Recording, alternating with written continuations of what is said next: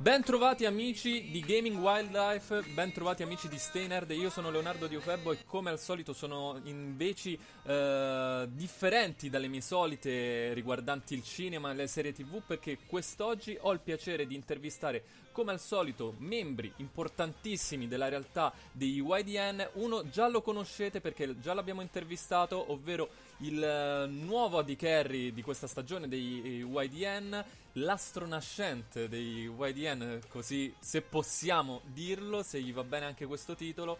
È un piacere ritrovarti, Eneino. Ciao. Ciao, ciao, ciao. E... carichissimo. Eh, e, no, sì. e, e poi Oltre a ciò, invece, oltre a lui abbiamo anche una figura Uh, nuova per quanto riguarda le interviste di, di Stenerd dedicate alla realtà di UIDN, ovvero l'esport mentor ufficiale degli UIDN, Recaldinus. Ciao e piacere innanzitutto. Piacere assolutamente mio e grazie di avermi invitato in questa splendida maison per una bella intervista. Perfetto, allora, ehm, ci eravamo lasciati la la scorsa settimana inizialmente su uno 0-7 prima del giro di Boa, ovvero del, del primo turno di ritorno. È stata, um, diciamo, una parte di Summer Split molto complicata perché comunque YDN si è ristrutturata totalmente come realtà e um, seppur possa essere un po' una domanda abbastanza dolorosa, ma e per quanto scontata, ma ve lo sareste mai immaginato un inizio un pochettino così complicato per uh, questo Summer Split? Ma guarda, ti dirò la verità. Mm, è stato un inizio sofferto per uh, motivi diversi. Innanzitutto perché essendo comunque sia un team e di conseguenza anche tutto un entourage nuovo, alle collaborazioni ci aspettavamo una serie di difficoltà che sono comunque normali quando si applicano questi generi di cambiamenti.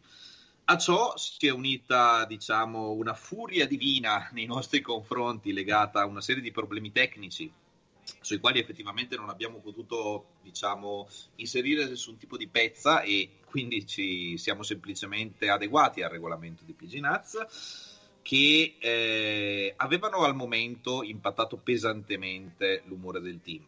È anche vero che il nostro è un progetto che ha un'idea superiore a quella di uno split singolo e avendo questa idea gettare le basi per il futuro è abbastanza normale, per gettare le basi è normale che ci siano dei periodi, soprattutto quelli iniziali, dove mh, mm, si possa fare effettivamente fatica contro progetti che invece hanno altri generi di obiettivi. Perché poi sostanzialmente Uh, e, que- e, sotto questo aspetto mi potrà anche confermare magari Eneino, uh, nonostante le iniziali sconfitte si era già iniziato a vedere una sorta di identità di team, si stavano ponendo delle basi, con, uh, avete lavorato anche per avere un determinato stile di gioco o un impatto durante il game? Uh, sì, sì. Diciamo che dopo un pochino di allenamento finalmente insomma, siamo riusciti a migliorare la nostra condizione. Anche grazie soprattutto ai coach e comunque i giocatori ovviamente. Insomma, siamo parte integrante.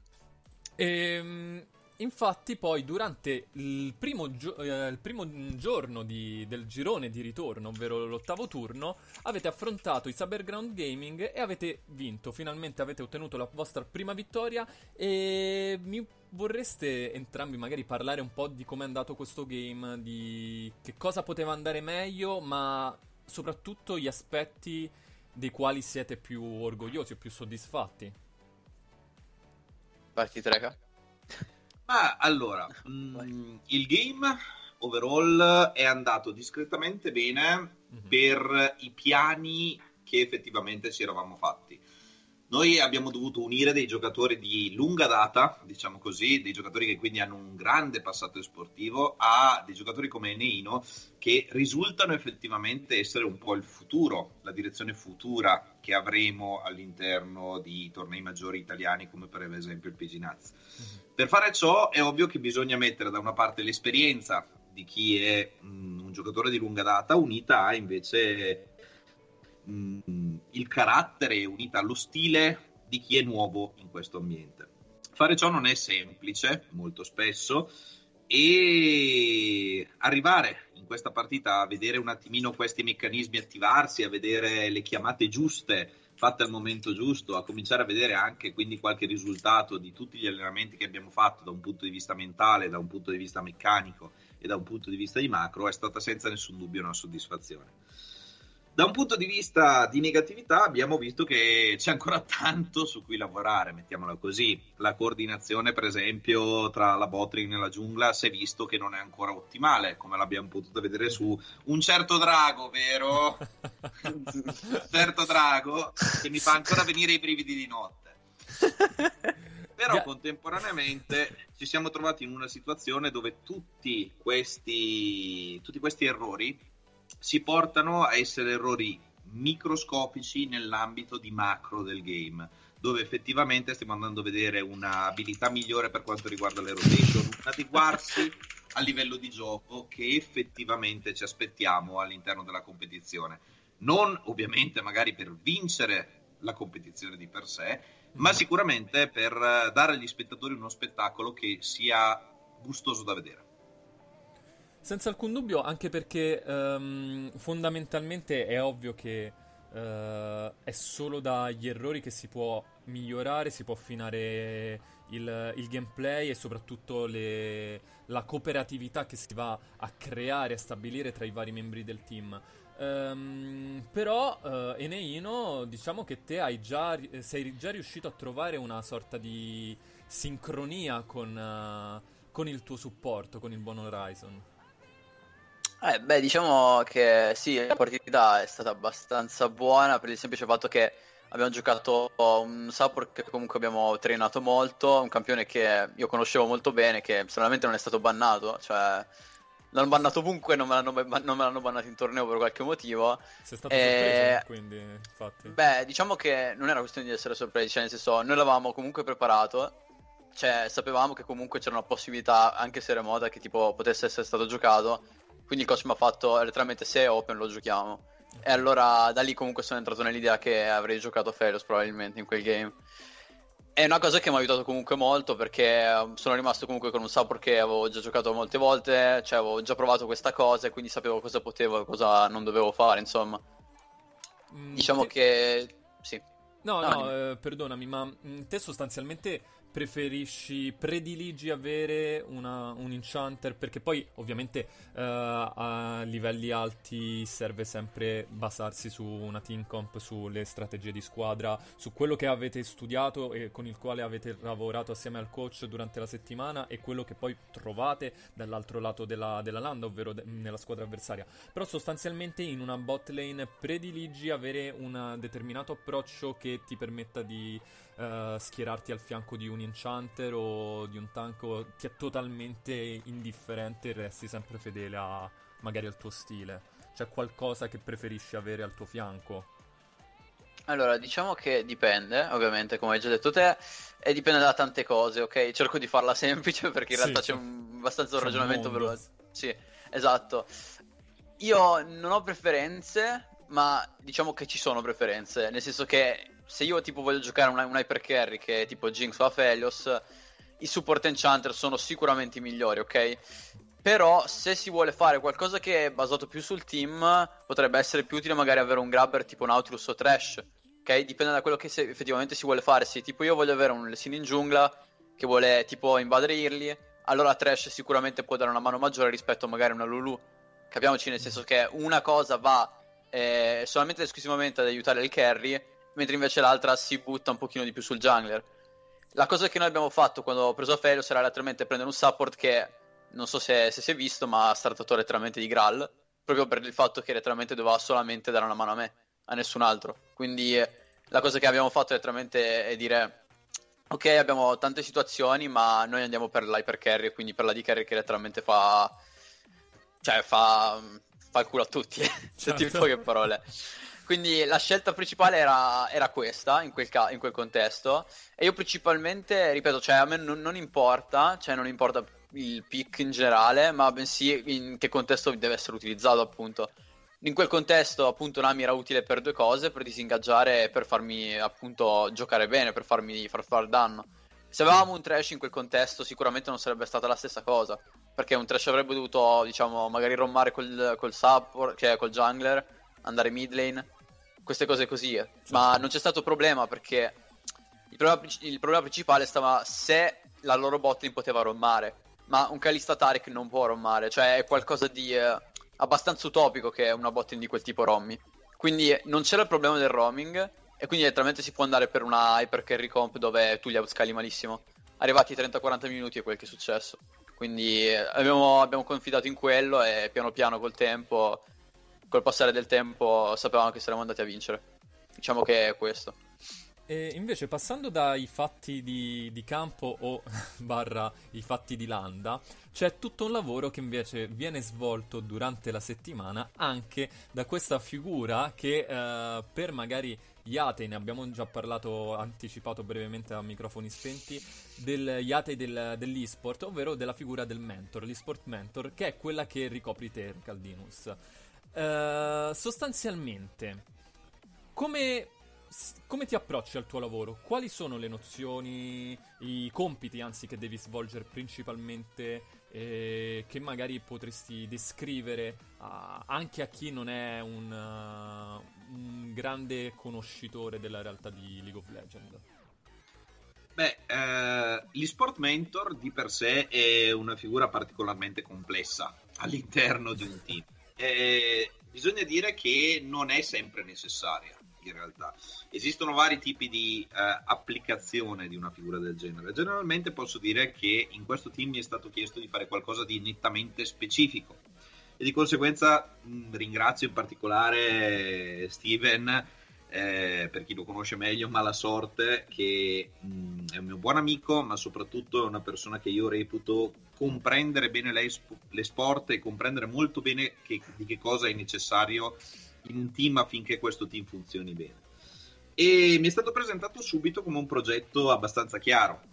Gli allenatori all'interno di questa realtà erano allenatori nuovi della scena con eh, una preparazione nuova, vero, ma contemporaneamente senza esperienza all'interno della scena competitiva.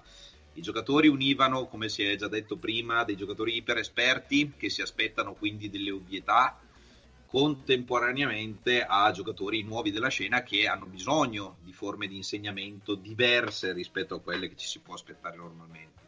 Il ruolo di esport manager in questo caso e di sport mentor soprattutto sta proprio qui, nel prendere i miei nove anni di esperienza all'interno delle, delle sport di League of Legends e applicarli in maniera utile su tutti i vari ruoli, istruendo meglio gli allenatori, facendogli capire quali sono gli errori, quali, quali sono le cose che possono effettivamente fare e come, o come farle meglio, e come approcciarsi ai ragazzi, quali sono i modi in cui effettivamente si può far crescere un ragazzo e di che cosa ha bisogno. Uno stile di allenamento, quindi diciamo è il supervisionare il progetto facendo, dando una direzione univoca per cui tutti possano seguire di conseguenza e perseguire l'obiettivo finale senza separarsi troppo, senza comunque sia non facendosi guidare dall'esperienza. Quindi, come dicevi tu prima, gli errori possono insegnare, ma se hai qualcuno che quegli errori magari li ha già fatti 4-5 anni fa, li puoi evitare e andare verso errori nuovi. Certo. E, ehm, te stai parlando proprio di una uh, sorta di unità di intenti, un uh, obiettivo finale che è stato prefissato da, dal team e che ti è stato anche affidato. Um, fondamentalmente qual è l'obiettivo che vi ponete nel breve lungo termine? Mm, ad esempio, io quando ho ascoltato il, uh, e ho letto del nuovo progetto di UADN, quando ho parlato anche con con Steven, che è il general manager della realtà YDN, ho subito pensato, ok, far crescere un team completamente italiano, provare a far uscire magari Shadow o un, uno Jizuke dalla realtà YDN è qualcosa di molto ambizioso, soprattutto in un ambiente dove i ragazzi sono soliti cambiare team quasi ogni giorno. Invece da voi c'è qualcosa di molto più profondo, mi sembra di aver compreso. Beh, eh, diciamo che ci sono vari obiettivi sia a breve che a medio che a lungo termine. Mm-hmm. Mm, per il breve periodo sicuramente il PG Nuts non non può non essere un obiettivo, la nostra permanenza all'interno del PG Nuts deve essere qualcosa di abbastanza ovvio per chiunque segua comunque sia l'ambiente. E personalmente ritengo che la possibilità di non andare in relegation sia qualcosa di fattibile per il nostro team. Ma questo ovviamente riguarda solo il breve termine e onestamente è anche quello che ci riguarda di meno tra tutti gli obiettivi effettivamente che noi vogliamo perseguire.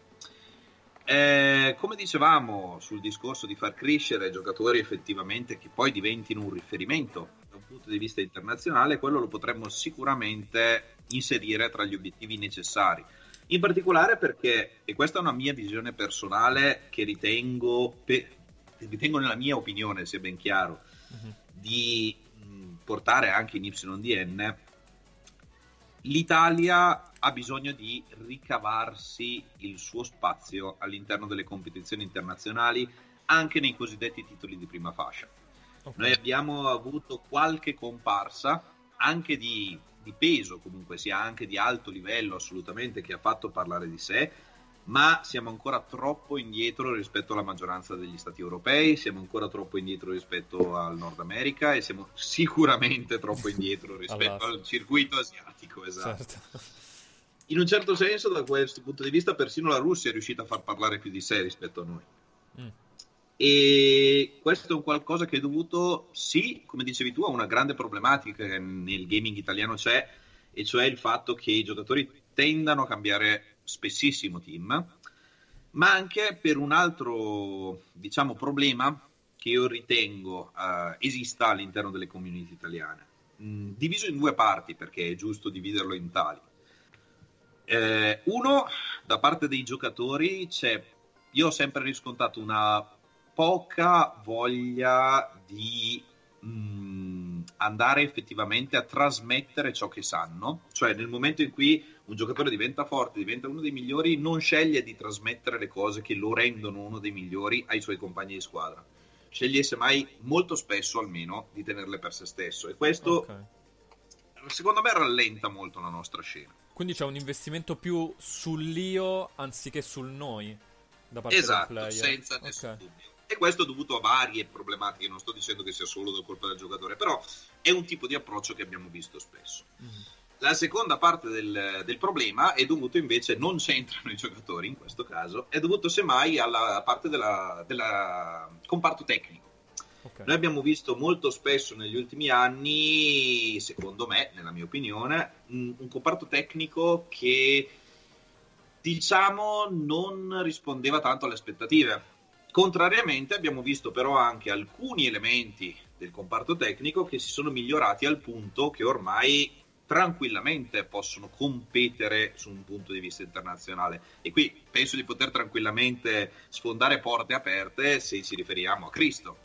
Okay. Io ho visto Cristo nascere, tra virgolette, so sembra bruttissima la questione, ma io allenavo già da un po' quando Cristo ha cominciato a allenare e me lo ricordo anni fa quando I sacri testi di sport. esatto i sacri testi sportivi me lo ricordo all'epoca. All'epoca era un ragazzo nuovo era un ragazzo con tanta voglia di imparare ed era un ragazzo che faceva anche tanti errori. Io mi ricordo all'epoca che era un ragazzino che ci metteva tanto ma contemporaneamente si rendeva conto benissimo di non essere ancora eh, in grado di arrivare così tanto in là nei tornei che c'erano all'epoca e l'ho seguito volentieri nella sua crescita perché è stata una di quelle persone, probabilmente la, in assoluto la migliore in Italia, a porsi un obiettivo e arrivare in quella direzione, continuando a studiare, continuando a migliorarsi, continuando a investire su se stesso e sulle sue conoscenze.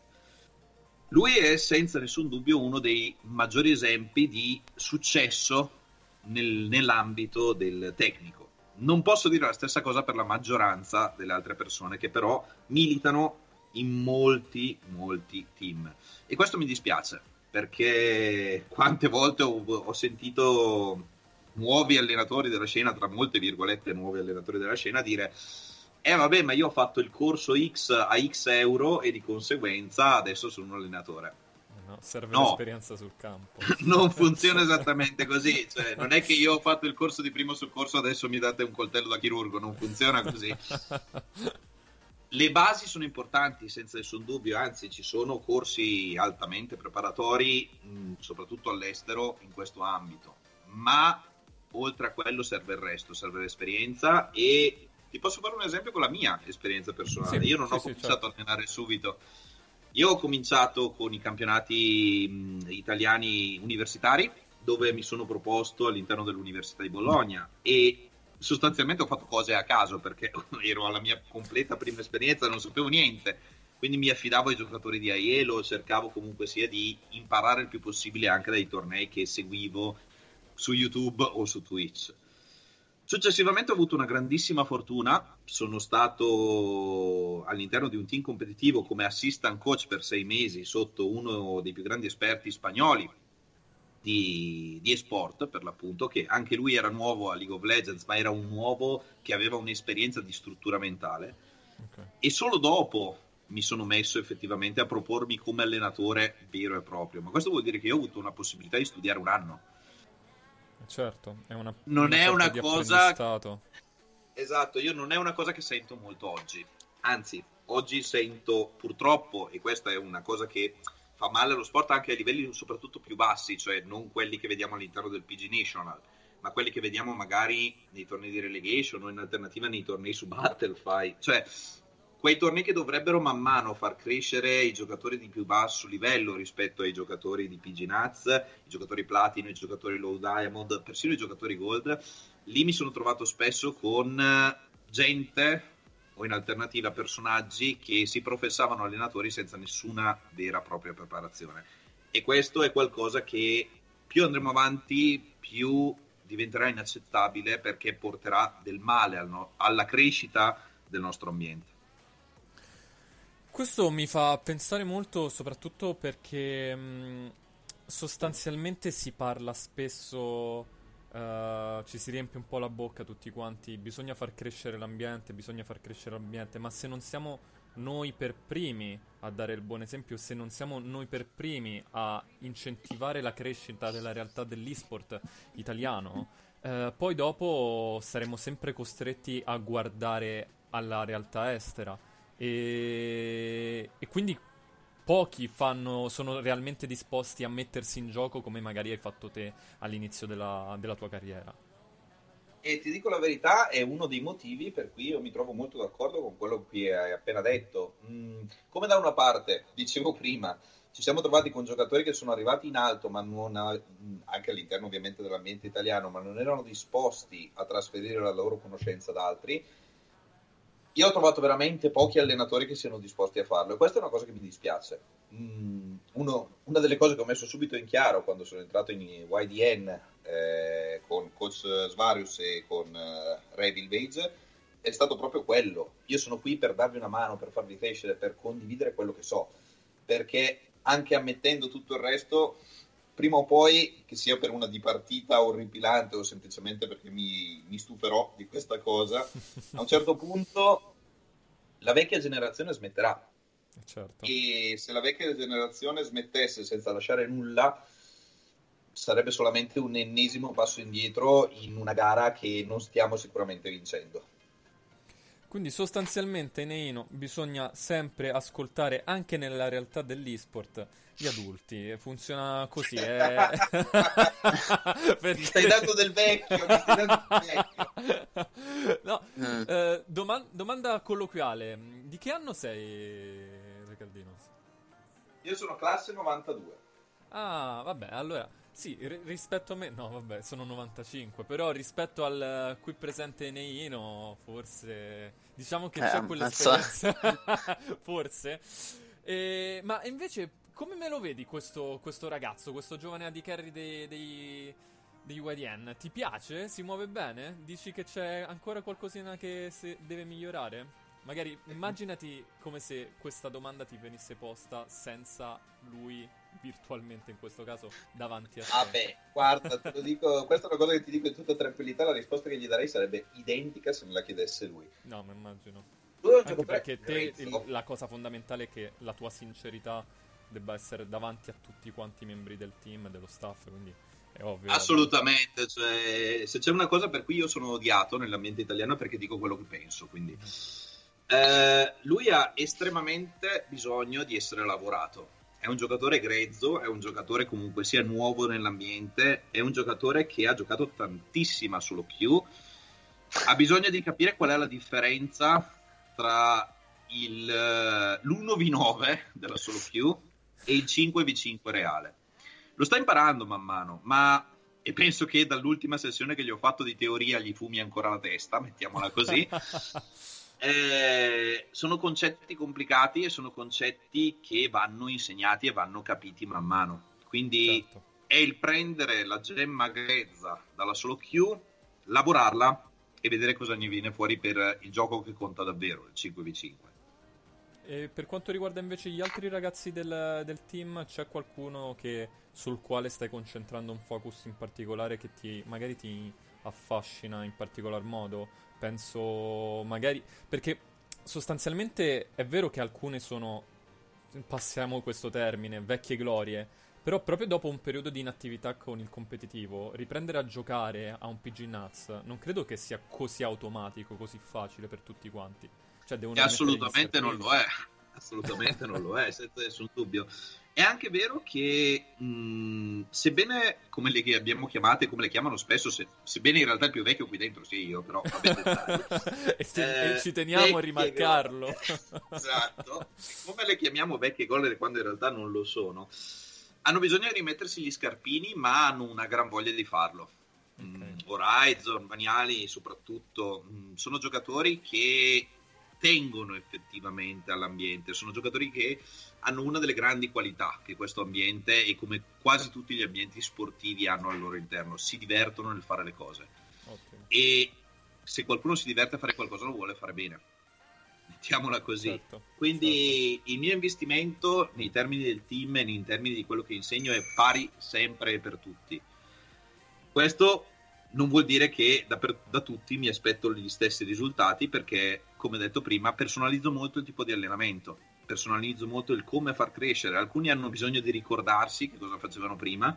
Per esempio, se Horizon la evita di andarmi 1-8 in bot mi fa un piacere. Altri invece si devono togliere la ruggine di dosso, ma in modi diversi. Una delle cose che ho ripetuto spesso a Vagnali è ricordarsi come ci si posiziona nelle varie rotation e quando mi va a face checkare i bush ho ancora le palpitazioni, mettiamola così. Eh, abbiamo visto qualche check un po' peric- rischioso durante il game, l'ultimo game. Quella, quella Sindra... Mm, giocava Sindra? Sì, giocava Sindra e... Sì ad un certo punto si è trovata un buscione della morte. Poi, vabbè, un altro credo che sia stato. C'è stata una situazione in cui è stato l'agnello sacrificale al, a un Baron, se non mi sbaglio, ma credo che quello. Ma è stata una situazione relativamente voluta. Eh, certo. Mm, è vero, magari era un po' overkill da questo punto di vista, ma contemporaneamente è una kill per portarsi a casa l'integrità di un Baron e avere certezze per il prossimo Drake, avere certezze per tutti gli obiettivi successivi. Bisogna sempre considerare che non stiamo giocando solo Kyo, una kill per un Baron è to- assolutamente eh, worth. Certo. Invece, Eneino, l'ultima volta avevamo parlato eh, della, della, patch mh, mm, di questo buff che era stato dato a tutti quanti i tiratori. E, mm-hmm. Ma eravamo ancora un po' agli inizi, quindi era ancora molto teorico questo approccio. Te invece adesso lo stai notando in maniera un po' più pesante questo, questo buff o invece ecco, questa risata mi fa presumere cose non positive? Mamma Rio ti ascolta, mi raccomando. Tra l'altro te lo nerfano. Ecco. Guarda, non so che dirti perché letteralmente, cioè, il buff è ok perché letteralmente è stato fatto tutti di carry, quindi potevi cioè, tutti gli altri hanno avuto modo di essere un pochino più ripresi, diciamo. Però rimane sempre un meta ben definito e, e comunque quel buff è molto incentrato nella solo Q più che nel competitive. Cioè 30 HP non ti fanno nulla. Non ti fanno, non ti fanno nulla, solamente quel buff della movement speed può rimanere qualcosa di effettivamente utile in competitive perché ti posizioni meglio anche se non sembra. Quindi anche un 2%, un 4% di movement speed davvero ti salva come AD carry perché ti tieni davvero in un buon positioning. Ma attualmente siamo in un meta dove diciamo Felos Ezreal sono davvero inguardabili. Eh, sono 10 volte meglio degli altri di carry e non so, non so se sono loro due che sono sbagliati o se sono tutti gli altri che fanno talmente schifo che letteralmente non sono giocabili. È, es- è, è molto complicato perché ci sono tutti gli AD carry che sono molto, molto diciamo, opziona- opzionali. Invece abbiamo una Fellows che può fare tutto, un Ezreal che può essere super safe e scalare comunque, anche se va a 0-9. E tutti gli altri di carry non hanno questa, questa, questa tipologia capacità. di... Esatto, questa capacità. Cioè se tu prendi una Caitlyn e vai behind, vai behind e sei morto. morto se tu prendi, eh, prendi Jinx e vai behind, hai perso. Se tu vai behind con Aphelios sei comunque utilissimo. Cioè, se tu vai behind con Ezreal sei, sei utile comunque. E soprattutto sei safe. Sono, sono tante cose, però quei due di carry ora stanno dominando in un modo abbastanza pesante. E non è questione di buff degli AD carry, diciamo. Quindi è sostanzialmente quella situazione in cui ci siamo andati a trovare costantemente in, in questi mesi, perché uh, abbiamo visto nelle ultime 10 patch uh, che in bot lane, in top lane e in uh, mid lane c'è stata una staticità, c'è stata una staticità enorme. Uh, un po' di innovazione, un po' di movimenti li abbiamo visti soprattutto in giungla. Top, vabbè, lasciamo stare perché tolto uh-huh. l'introduzione di Wukong è un po' set.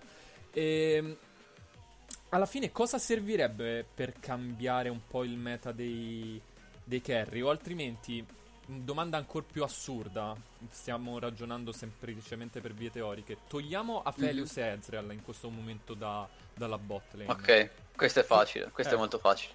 Che... Allora... Che cosa si fa? Che cosa si prende? Che cosa si picca e soprattutto cosa si banna? Io premetto, questa season è probabilmente una delle peggiori per giocare di carry. Secondo me è un ruolo davvero fastidioso. Fino a che non hanno fatto quel piccolo buff dei 30 kp che comunque qualcosina ha fatto, a mio parere, non tanto, ripeto, ma in solo Q è un po' meglio. Ma non sta lì il problema. Il problema sta nella, nell'exp del solo lane. L'ho sempre detto, cioè abbiamo mid e top laner che sono sempre avanti di troppa exp e la bot che è sempre troppo behind. Dove sta il problema? Il problema sta che gli unici due di carry che possono creare attualmente sono Aphelios e Ezreal. Se tu togli quei due e prendi qualsiasi altro di carry, tu non, letteralmente non, sai, non stai giocando. Sei eh, un giocatore che dipende dal support e che fino a 30-40 minuti buoni non fa davvero nulla non è che sia sbagliato, ma rispetto a tanti altri di carry che possono avere un outplay potential, tipo Felios, che abbiamo visto tante cose che ha fatto nell'CK o comunque in altre leghe, comunque nell'outplay 1v4, che comunque non si vedono da tanto. Anche e non dovrebbe... Visto, sì. Esatto, ma non dovrebbe essere una cosa strana. Cioè, la gente non si ricorda quanto tipo di carry erano importanti in Season 5 oppure, in... oppure tempo fa. Semplicemente la gente non è più abituata. E questa è la verità, cioè adesso tutti sono molto più concentrati sulle solo lane, la mid e la top se stompano vincono. È la pura verità, cioè una di carry ci va da come minimo 35 minuti, ma a 35 minuti un game ipoteticamente è già finito. Perché se mid, top e jungle non, non fanno il loro dovere, probabilmente quel game ha già perso. Quindi il problema della botlane sta lì, sta nel fatto che tu uh, devi, eh, sei molto reli- team reliant attualmente. Ma sarebbe anche troppo ingiusto se tu potessi mandando, cioè, attraverso il mandare avanti la botlane, vincendo quella lane mandare avanti due personaggi con un livello molto modesto. Quindi comprendo il problema che la Riot ha posto, mm-hmm. ovvero che la botlane deve essere dei livelli indietro, ma è molto molto complicato. Così soprattutto... troppo, dici, così esatto. troppo quando la forbice si allarga sempre di più rispetto alle altre lane, quindi... Eh, esatto, cioè sì, sì, si sente davvero tanto. Devo e... dire che eh, esatto. mi trovo abbastanza d'accordo con l'analisi del, del, nostro giocatore qui presente, ma da tecnico mi urge sottolineare un, un altro punto sulla questione. Mm. Il vero problema di questa XP e di questa grossa XP difference, più che esista, almeno in questo momento, è la velocità con la quale si crea in quanto se avessimo una situazione in cui la presa di livelli di veloc- e la, la, velocità per le solo lane di prendere questa differenza di livelli fosse leggermente più lenta rispetto mm-hmm. a quella che abbiamo ora, noi ci troveremmo con una botlane che non diventa territorio di caccia per tutte le altre lane. Noi in questo momento ci troviamo con una di carry che pri- per i primi 20 minuti non è nient'altro che una grossa preda con una grossa X sulla testa mm. che va in giro e rischia di trovarsi il top laner che è venuto a vedere se putta caso 300 gold sono buoni, il midder che ha detto oh ma la mia ulti è up e, su- e lui è a livello 4, vediamo quanto è bello fare 100-0. Noi abbiamo sì. bisogno di arrivare a quel punto dove una differenza di livello esiste, ma, ma non, non, cre- non si crea così in fretta. E il fatto che mediamente la bot lane sia a livello 4 mentre le due lane solo sono a livello 6 ne è secondo me il chiaro sintomo e quello che crea poi quello che per l'appunto riporta Eneino, cioè una differenza troppo grande tra le solo lane e la, e la bot 2. Ma questo nasce perché la Riot vuole eh, una spettacolarizzazione del gioco e quindi incentivare i player, gli spettatori a guardare sempre di più le fasi iniziali del game perché è tramite quelle che si definisce la partita e quindi meno dura un game, più avvincente e magari c'è quest'idea del tutto e subito o è perché non si stanno comprendendo bene dopo soprattutto le modifiche, le modifiche fatte alla landa? Perché prima io mi ricordo in season 3, in season 4, in season, in season 5 soprattutto, i game ti sorpassavano il quarantesimo agilmente. Ora te li ritrovi molto molto finiti, molto sì. più fretta, mettiamola sì, così. Esatto, sì. Devo dire che questo secondo me parte da un discorso più a 360 gradi. La Riot all'incirca tre, è più o meno tre anni che sta portando avanti un piano su cui non fa nessun mistero in realtà, infatti mi stupisco molto spesso quando sento qualcuno che se ne lamenta, di poter giocare tutti i campioni in tutte le posizioni. E onestamente e personalmente ritengo questo sia un bel piano è bello da un punto di vista di spettacolarizzazione avere un'idea di tutti i campioni in tutte le lane o comunque sia di avere strategie che sono viabili in ogni campo. È uno dei motivi per cui abbiamo visto le bot lane AP, abbiamo visto certo. purtroppo, croce sul cuore, il funneling ragazzi, però abbiamo visto tante strategie diverse, abbiamo visto un fiorire di nuovi pick e di nuove strategie. Il fatto è che bilanciare un gioco dove tutto è fisso è difficile. Bilanciare un gioco dove le cose cambiano dappertutto è estremamente più difficile di prima. E questo è uno dei motivi per cui vediamo delle strategie che a volte sono estremamente base. Mm-hmm. Sono passati dieci anni e vediamo ancora le wombo combo, ragazzi. Esatto. Però contemporaneamente a volte ci troviamo di fronte a delle situazioni che sono completamente sbagliate e se vogliamo parlare dello stato del gioco in questo momento, qualcuno per favore mi spieghi che senso ha il self-healing e l'healing in generale in questo momento, perché non ha senso, lo sappiamo tutti. Certo. Possiamo costruire tutti gli executioner che vogliamo, possiamo andare di Morello, possiamo cercare di pregare il dio del Grievous Wounds, ma non ne usciamo, non ne usciamo. Vi immaginate se ci fosse stata Yumi Open e Yumi già uscita nel momento del funneling? Cosa sarebbe successo? Follia. Pura follia. Che cosa ci troviamo a fare adesso dove possiamo vedere effettivamente team con uno o due healer, un iper carry, tirare letteralmente, letteralmente dritto come se niente fosse? Questa è una delle cose da risolvere anche perché è uno dei grossi problemi della botlane perché la maggioranza degli healing generalmente sono in botlane a parte la nostra cara Soraka Top che stiamo vedendo molto nell'ultimo periodo sì. ma è uno dei grossi problemi che ci troviamo adesso. Se risolviamo il problema dell'healing, risolviamo quindi anche il, la grossa capacità che hanno molte lane di rommare quando non dovrebbero, grazie a questo problema dell'healing, e rallentiamo leggermente questa ascesa di livelli enorme, forse finalmente riavremo una situazione più placida. Cosa che, come dicevi tu, non è detto che la Riot voglia, perché i game certo. più corti sono game anche molto più belli e l'abbiamo visto spesso all'inizio delle partite sono più spettacolari, non necessariamente belli. Belli è un sì, esatto, è, è no. soggettivo, meramente soggettivo. Però esatto. sì, Anche perché a me piace molto la strategia, i game da 40 esatto. minuti piacevano tantissimo. Però eh, questa spettacolarizzazione così in fretta è qualcosa che in realtà si prevedeva da anni. Uh, io devo dire, avevo rilasciato un paper, credo in season 5, mm-hmm. potrebbe essere in cui già allora dicevo che la direzione della Riot era chiara e che dentro Season 7 avremmo visto l'uscita di campioni estremamente più meccanici con una forte tendenza ad andare verso l'early. Sì, me l'aspettavo. No, non mi aspettavo durasse 5 anni, però. Certo. Riot, arriviamolo al quindicesimo, va bene? Eh, certo. Anzi, ad esempio, ora leggendo i vari spoiler eh, relativi ai nuovi campioni che stanno per arrivare nella landa, ho un po' già di timore. Eh, Un è Kerry che va in teamfight e si salva con un HP, è stato descritto da Mamma Riot. Un jungler che funziona tramite colori, sleep, cose ipermeccaniche. Là, ad esempio, già inizio, inizio a tremare perché comprendo la- il voler sperimentare, però delle volte anche le cose più semplici, più classiche, possono sempre affascinare i nuovi giocatori. Prendiamo... Quindi 7 ti è piaciuto, di la verità. Sì, mi piacciono. Eh, que- Eh, sì, sì, sì, sì, sì. Sono, sono proprio, sono all'antica. Mi piacciono quelle cose molto più basic. Andiamo, picchiamo. Che devo fare? Devo picchiare, devo prendere danni. Eh, facciamo questo. Ma io gioco solamente, poi nasco da giocatore casual, ovviamente. Solamente i, i tanconi, quindi frega niente del resto della vita. prendo, A prendo qualcuno- bot. A qualcuno manca lo ZZ Rod? Si sente da qua? Eh, Quelle meccaniche. Nel frattempo, te quando hai detto Wombo Combo, ho sentito il cuore di Eneino rompersi. eh. Perché, Oh, spe- perché spesso è, è il, è il carry che le, che le subisce.